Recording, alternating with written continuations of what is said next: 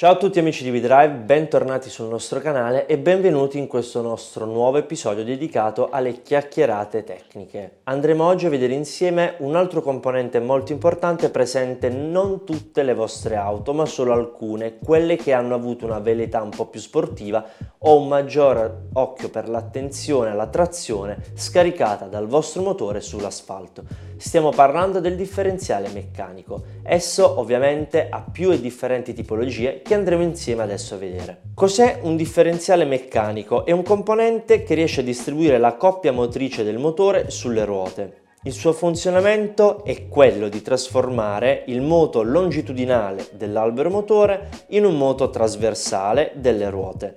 Esso appunto è un differenziale anteriore. Principale utilizzo e scopo di un differenziale meccanico presente in una vettura è quello anche di andare a ripartire in maniera differente la trazione nelle ruote anteriori, in quanto in caso di percorrenza di una curva, la ruota interna alla curva avrà una percorrenza minore in metri rispetto a quella esterna ed è qui che il differenziale meccanico entra in azione, andando attraverso degli ingranaggi collocati sull'albero di trasmissione a ripartire in maniera differente la trazione, evitando così di perdere motricità, di sviluppare un fastidioso senso di slittamento della ruota esterna alla curva e soprattutto di poter mantenere alto il controllo della stabilità di tutta la vettura.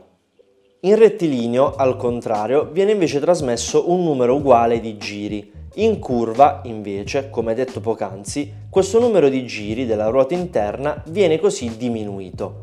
Ovviamente di tipologie di differenziali meccanici ne abbiamo differenti, non solo quelli anteriori ma anche differenziale centrale e differenziale posteriore. Queste ultime due tipologie sono più presenti nelle trazioni 4VD, quindi trazioni con 4 ruote motrici. Un differenziale centrale può distribuire quindi in parti uguali la trazione sulle ruote motrici. Invece, al contrario, un differenziale bloccabile, detto anche a slittamento limitato, è un differenziale che permette, attraverso l'inserimento dello stesso mediante l'utilizzo di un bottone, una trazione differente in base all'asfalto o al percorso utilizzato in quel momento di percorrenza.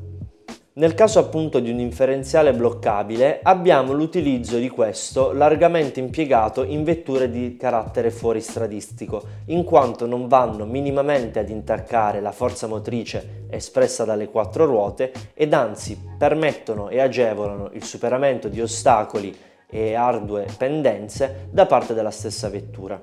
Al contrario, un differenziale autobloccante è quello che autonomamente ripartisce e definisce quando andare a bloccare la trazione in base a dei sensori o principalmente in base all'assenza di trazione presa da parte delle ruote con meno grip sull'asfalto rispetto a quello che precedentemente era attivo.